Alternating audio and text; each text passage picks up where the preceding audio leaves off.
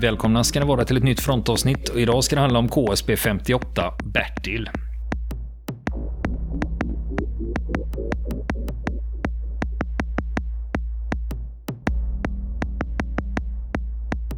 Och nu fortsätter vi prata om KSB 58. Och sen till vänster om pipan, då sitter det en pipspärr. Det är en knapp som man trycker in och så vrider man bärhandtaget till vänster och då lossnar pipan. Och så för man den framåt så lossar den ur pipfästet och sen också nere vid gasregulatorn. Så det är egentligen två punkter som ska passas in då när du, när du sätter i den.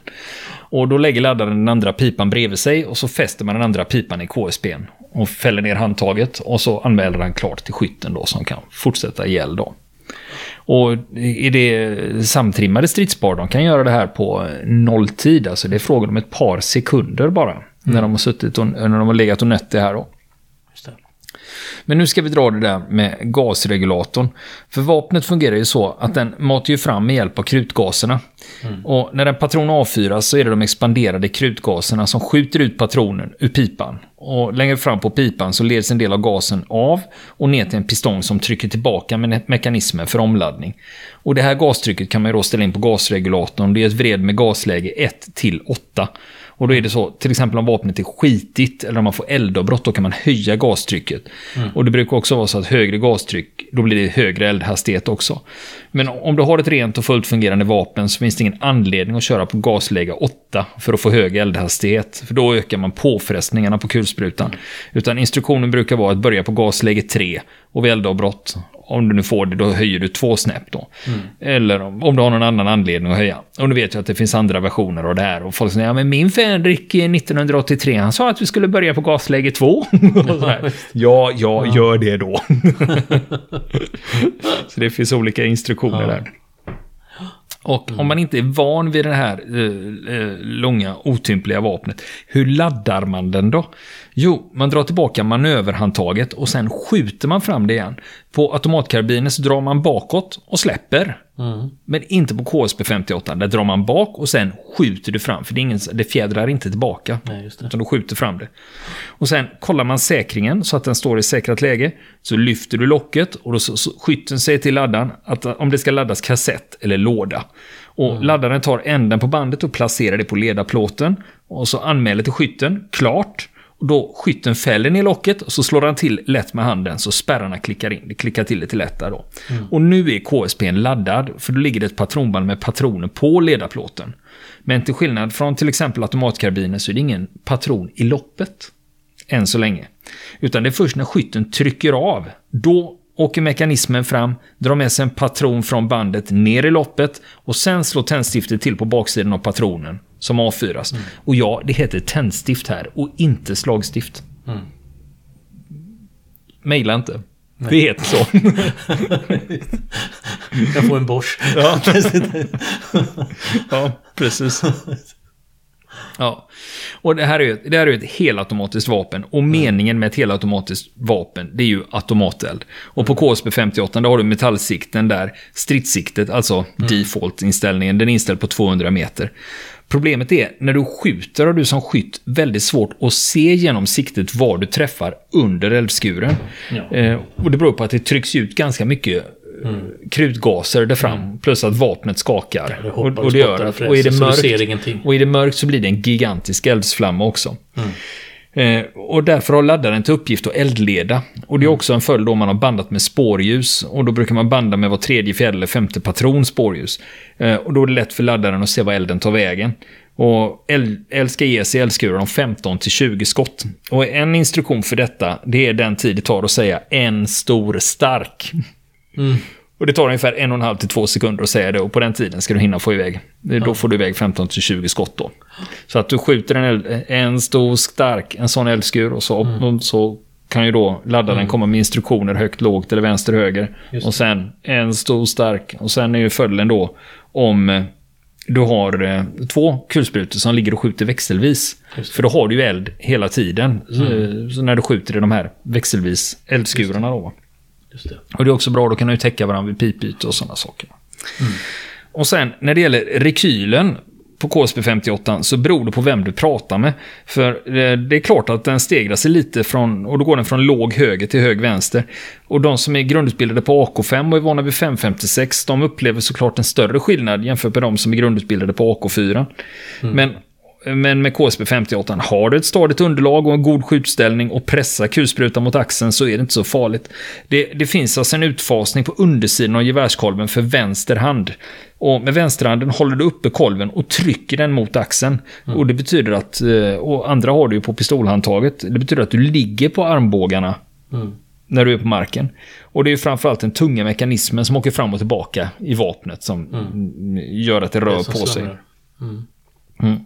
Ja, och står du upp i stående skjutställning med den på KSP, om du står till exempel i ett mm. värn då och du har KSPn uppe med mm. benstöden och det är kast underlag och dålig skjutställning och du inte har någon balans, då är det klart att rekylen kan påverka. Och jag har sett klipp också när folk står och skjuter så att man ser att KSPn åker bakåt på sina benstöd också. Men ligger man ner bakom så brukar det inte vara några problem med det. Om inte annat så vänjer man sig. Ja. också så. Men det som är roligt, det är det här att den ger ifrån sig ett jävla ljud när man brassar på. Och när du mm. hör den även på avstånd så är det oftast ingen tvekan om vad det är som pågår. Mm. Speciellt om man då ligger med två kulsprutor som jag sa och skjuter växelvis eldgivning. Mm. Då blir det som en massiv vägg av kontinuerlig eld. Och eftersom instruktionen är eldskur om 15-20 skott så är det lagom tid för varje skytt att rikta om under tiden den andra skjuter. Mm. Och nu kommer det som alla har väntat på. För, för det är så här en KSP 58 låter.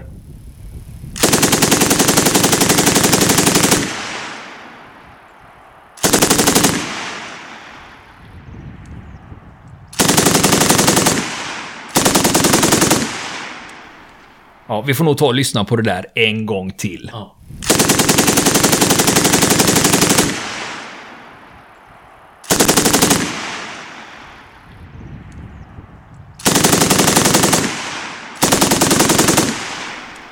Ja, Niklas. Mm. Får du svåra flashbacks, vapenfett och Kapten Karlsson? Ja. ja, det var roligt att skjuta med dem, men den vapenvården var inte rolig efteråt. Ja, var nej, det... Det, var, det var mycket små delar och små fjädrar som for hit och dit, minns jag. Det ja. var ju länge sedan nu, men... Ja, jo men det, det, det, det stämmer. Det är ju det att eh, jag kommer faktiskt att prata lite om det mm. så småningom då. Det är ju det som är nackdelen med vapen. Ja. Eh, en del gillar ju vapenvård och tycker det är väldigt avkopplande och liksom nästan lite Eh, terapi. Eh, men ja, eh, får jag välja så ja. slipper, jag, ja, slipper jag gärna det. Men sen, det här med KSP 58, sen, finns det, sen har vi det här med Rambo-stormning. Det här är alltså ett öknamn för hur stormning med KSP 58 går till. Och då står man upp och har KSP hängande i rem över axeln. Mm. Och då hänger den alltså i höjd med höften ungefär. Och då mm. har du mm. högerhanden på pistolhandtaget och vänsterhanden har du på bärhandtaget. Och då håller man alltså ner rekylen med vänsterhanden. Eh, för det har du ju på bärhandtaget. Och det här med precision, det är ju helt uteslutet nästan. Men på nära håll, och då är det mycket eld och det är kraftfullt. Så det kan mm. vara ett bra understöd ändå. Mm. Och den här typen av skarpa övningar eh, och skjuta eh, stående så med KSP 58, det stoppades tillfälligt efter olyckan på Inget i Södertälje 91. Det var en bilist sköts ihjäl på 2,5 km avstånd i samband med en övning där värnpliktiga mm. fick skjuta med kulsprutan hängande vid höften. Och vill ni veta mer om den eh, olyckan så har vi ett helt mm. frontavsnitt där vi pratar enbart om den olyckan. Så det kan ni, mm. kan ni lyssna på det. Ja, vi lyckades på en övning genomföra just en sån. Att ni råkar få iväg... Med två KSP på, eh, mot oskyddade fiender på kort håll. Ja. Med skjuta från höften. Med lösplugg. Med lösplugg då ja. Men det var nog, ska, kanske man ska lägga till då. Ja. Annars hade det stått i tidningarna om det. Ja. Hade det gjort. Precis. Men eh, det var en tillfredsställande känsla. Mm. De hade ingen aning om när de kom på vägen att vi låg på varsin sida i ett vägslut. Med varsin KSP. De blev nog lite rädda då. Ja, och, och de var, vad kan de ha varit? De var inte 30 meter bort. Vi reste oss upp bägge två samtidigt och sköt. Jo, men det är sådana saker man minns. Ja. Men eh, jag nämnde förut att det finns sikten. Där framme sitter det ett stolpkorn och det, det fäller man ner vid förflyttning. Och det är ganska typiskt att man eh, inte kommer på att fälla upp det. För när man ligger i ställning och ska ge eld, då jävlar, jag har glömt fälla upp kornet. Va? Men då, ligger, då är, det, är, du skytt och då ligger laddaren bättre till för att mm. fälla upp det. För annars måste du liksom lä lämna din eldställning som du har för att liksom nå hela vägen fram. Det är ändå det är ett långt vapen. Va? Eh, och det är samma sak det här med extrapipan. Eh, mm. det, för det är vanligt att man efter pipbyte upptäcker att kornet inte är uppfällt heller. Mm. Och det är för att man inte ska slå i det. Eller trassla in det i någonting under tiden som man rör på sig. Och bak på då sitter det ett hålsikte och då är stridssiktet grundinställt på 200 meter. Och det går att ställa in på 200, 300 och så vidare upp till 600 meter. Men det där siktet, det går att fälla upp så det blir en siktram istället. Och då går siktet att ställa in upp till 1400 meter. Mm. Och vad, vad säger du om precisionen då? Precision? ja. Jag förstår inte frågan. ja. Jo, men den är faktiskt ganska bra för att mm. vara den här typen av kulspruta. Men det kräver en hel del övning. Men å andra sidan är ju vitsen med kulspruta att du siktar in dig och sen kommer ju 15-20 mm. kulor vinande inom loppet av någon sekund ja. och träffa det som är i och i anslutning till målet. Så den är ju avsedd att spraya med. Mm. Så det är ju inte det att du ska sätta alla kulor i samma hål. Nej, Utan du ska ju täcka ett område. Va? Eh, och sen är det ju det här med den kalibern 762. Den slår ju igenom väldigt, väldigt bra. Mm. Så det går ju att skjuta genom väggar, murar och trän. Mm. Och sånt. Och till och med tjockare murar går ju faktiskt att mala sig igenom. Om man ligger och matar på där. Och, och det är också därför AK4 var populärare bland stadsskytte jämfört med AK5. För man tyckte bättre mm. om AK4 för det var lite mer tryck så det kunde slå igenom väggar. Just det. Och sen just det där eh, med just KSP 58. Eh, det är inte ovanligt att eh, skyttar har fällt stora trän om de har befunnit sig i eldlinjen. Säg att du har ett litet eldom, du har ett eldområde där du ska ge eld. Och i det eldområdet befinner, finns det träd. Och när du har matat på tillräckligt mycket genom de här träden, då ramlar de ju. Det. För, för det, det går inte att göra som i film, att man gömmer sig bakom ett träd. Nej. utan det som händer är att kulorna går ju rätt igenom. Ja. Tjocka tallar också. Precis. Eller som i polisfilmer när man gömmer sig bakom en bildörr. civil dörr. Ja, dörr på en civil bil. Ja, det går ja, rätt igenom. När buset skjuter automatvapen mot dig. Ja, ja precis. Ni kan ju kolla på filmen Heat. Där man har en eh, eldstrid. Ja. Eh, inspelad eh, med, med, just det, apropå Heat. Eh, mm. Al Pacino springer omkring och skjuter där. Han har en automatkarbin, en FNC, alltså en mm. FN. Eh, ja. Eh, alltså föregångaren till, förlagen till AK5. Och det var inte vem som helst som var stuntinstruktör i den eldstriden. Det var Andy McNabb, han som har skrivit Bravo 2-0. Det var han som var där och berättade. Nej, så här gör man grabbar. så det, pass? Så. Det visste jag inte. Nej, någon anledning. Nu vet jag flera som börjar rota i sin gamla DVD-hylla. Vad fan gjorde jag av den filmen? Ja, Vad fan gjorde jag av den här filmen då? Ja, precis, det här ska jag fan se. Jo, men det är väldigt bra. Eh, eh, det är väldigt bra filmad mm. eldstrid. Och sen är det också alltid bra att ha den på surround och skruva upp lite extra. Men ja. tänk på grannarna bara så att de börjar ringa polisen. Ja. Men det finns mera mm. grejer. Jag har ju pratat om den här trälådan, vad den innehåller. Mm. Utöver vapen, kassetter och bandlådor så finns det också verktygssatser. Och de här verktygssatserna heter 1B och 2. Och det finns ett B till varje vapen och sen verktygssats 2 till varannan KSP. Mm. För det finns ju två varianter av tillsyn. Du har daglig tillsyn och särskild tillsyn. Daglig tillsyn det är light-varianten, det är den du ska göra varje dag, se till att det mm. funkar. Och sen särskild tillsyn, det är när du plockar ner det nästan helt. Och så gör mm. du rent allting riktigt ordentligt. Och till skillnad från automatkarbinerna som går att plocka ner för hand, då krävs det verktyg för att plocka ner KSP 58. Då ska man knacka ut sprintar och sånt. Mm. Och det är många, precis som du sa förut, det är många värnpliktiga som har svurit över det här med att göra rent eh, 58. Ja. Framförallt den här lådan då. Som är... Som aldrig blir, verkar är, bli ren liksom. Som är hittar. bockad plåt. Och sen har man alltid någon fändräkt med jättesmalt lillfinger som lyckas ja, hitta den där lilla svarta fläcken. Och, ja, precis. Så det slår aldrig fel. Eh, jag... Smala fingrar verkar vara ett, eh, en egenskap hos fen, fänrikar på utbildningsförband. Ja, precis. Eh, jag vet, vi råkade ut för en grej. Vi råkade ut för en grej när jag var värnpliktig. Efter en övning så var vi en hel pluton i vapenvårdslokalen och rengör utrustningen. Då är det 40 AK5, 8 KSB 58 och så några pansarskott. Och när en av KSB 58 ska sättas ihop, då saknas det en bricka. Stor som en tioöring. Mm. Och alla får ställa upp och leta igenom sina fickor hittar ingen bricka. Vi letar igenom hela lokalen, ingen bricka. Och problemet är ju det att utan den här brickan så fungerar ju inte vapnet. Nej. Utan därför måste man ha tag på det. Mm. Och då återstår det bara att, eh, ja, om ingen av den på sig den inte finns i lokalen, då har den ju åkt ut med skräpet. Då är det torkpapper och tygtrasor med vapenfett. Och när en hel pluton gjort vapenvård, då blir det några sopsäckar med skräp. Och då får vi gå igenom sopsäcken och veckla ut alla papperstussar. Och efter några timmar av det här, då påträffas brickan inuti en papperstuss. Ja. Så det var, oj, där var den! Ja. Så då kunde man... Ja. ja, då var det färdigt. Ja. Och det, då, då, kan man ju undra bara hur pass lämpligt egentligen det här vapnet eller hur pass svårskött det är under fältmässiga förhållanden när du inte är i en vapenvårdslokal utan det, det är halvmörker, du är ute, det är kallt, det kanske är regnigt och du ska göra din vapenvård någonstans. Ja, men då gör man ofta bara daglig tillsyn, mm. eh, alltså den enklare varianten så att du inte plockar ner den i beståndsdelar mm. för då är ju risken stor utan du gör det ofta ja. en bra bit bakom eh, där du kanske har en mm. uppvärmd lokal eller mm. belysning eller någonting. in i tältet där. Bing! Så, ja. Ja, nej det är inte lämpligt. Eh, men sen har vi också där om KSP 58 användes och används. Mm. Eh, och det är ju ett, det är ett bärbart infanterivapen och det har ju fördelats ut på en jäkla massa förband i Sverige. Och ibland har det fördelats ut med en per omgång. Och en omgång det är en halv grupp då. Ibland är en per grupp och en per tropp. Tropp det är en halv pluton. Mm. Och ibland har den förekommit under patrulltjänst. Alltså att man är ute och knallar med den. Och det har ju varit lite variation där. För en del har tyckt att den var för tung för att ha med sig när man är ute och knallar. Att det sabbar. Du, du får inte den rörligheten som om du Nej. har ett gäng AK-skyttar. Alltså skyttar med automatkarbiner bara. De kan röra sig på ett annat sätt än någon Precis. som har en 12 kilos pjäs hängande runt halsen. Mm. Men å andra sidan så är det ju ett förstärkningsvapen och det ger mycket eldkraft även om du är ett litet förband. Så om du blåser på med en KSB då, kan du, då är det ju lätt att få eldövertaget då. Men annars vanlig användning det är också fasta värn för spaningen när man står post. Och, och det, här, det här är ju en tung grej att knalla runt med. Eh, men eh, det har inte bara med styrka att göra, det är också med vana och teknik att göra.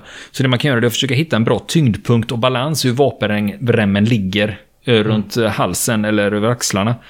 Eh, så att man ser att det inte blir för tungt på ena eller andra hållet, utan där är det ganska bra. Och sen får man vara försiktig också, eftersom den är så tung så har du fel grejer på det eller något har väckat sig så känns det som om det skär in i huden då. Mm. Men sen när det gäller rörligheten, då kom ju KSB 90 i början på 90-talet. Och den väger ju bara 7 kilo. Det är ju 556 då. Och mm. det är ju en klar fördel om du är en rörlig enhet då. Just det.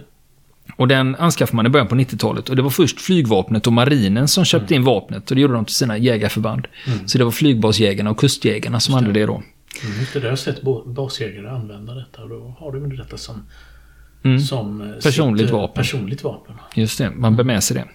Och den ursprungliga versionen där eh, på KSP-90 den hade längre pipa, en fast kolv och öppna riktmedel. Och sen köpte armén in en kortare variant och då fick den benämningen KSP-90B. Och pipan var lite kortare och kolven gick att skjuta in och vapnet kunde förses med rödpunktssikte.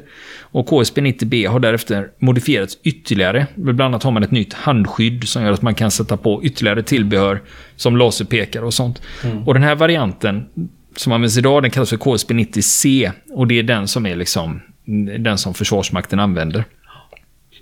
Och Eh, det finns mängder med klipp på nätet om man vill se hur den fungerar. Det är, från, eh, det är klipp från Irak och Afghanistan när man ser amerikanska förband använda den.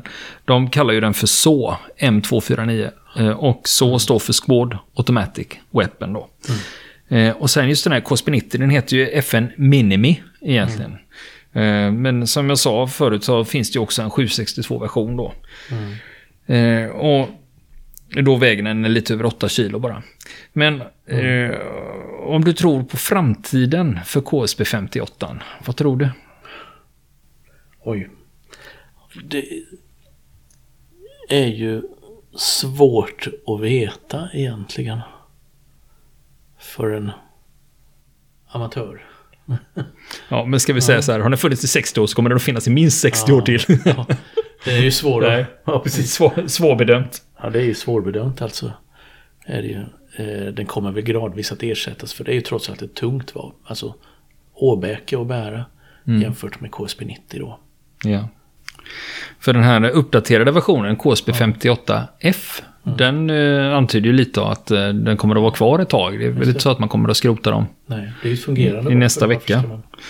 Ja. Det, liksom. Ja, och så får man fundera över vad finns det att ersätta det med? Ja, då har du ju KSP 90 762 mm. utförande då.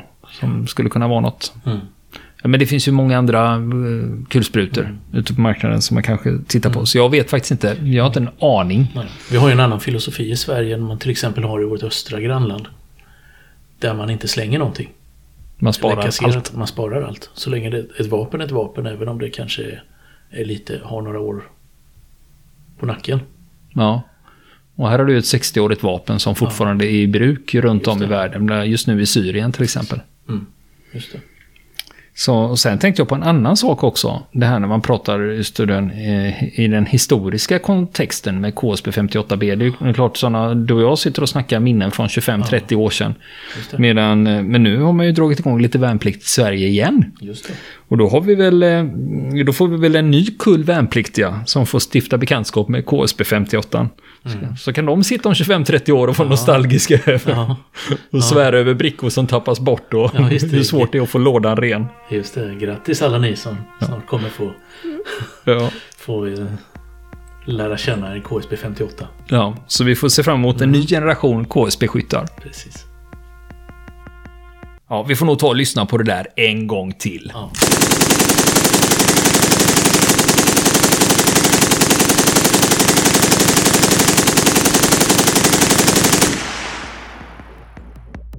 Vill ni komma i kontakt med oss så kan ni göra det via vår Facebook-sida som heter Fronten. Det är inga problem för er att leta er fram där. Eller också så mejlar ni på vår mejladress och det är frontenpodcastgmail.com.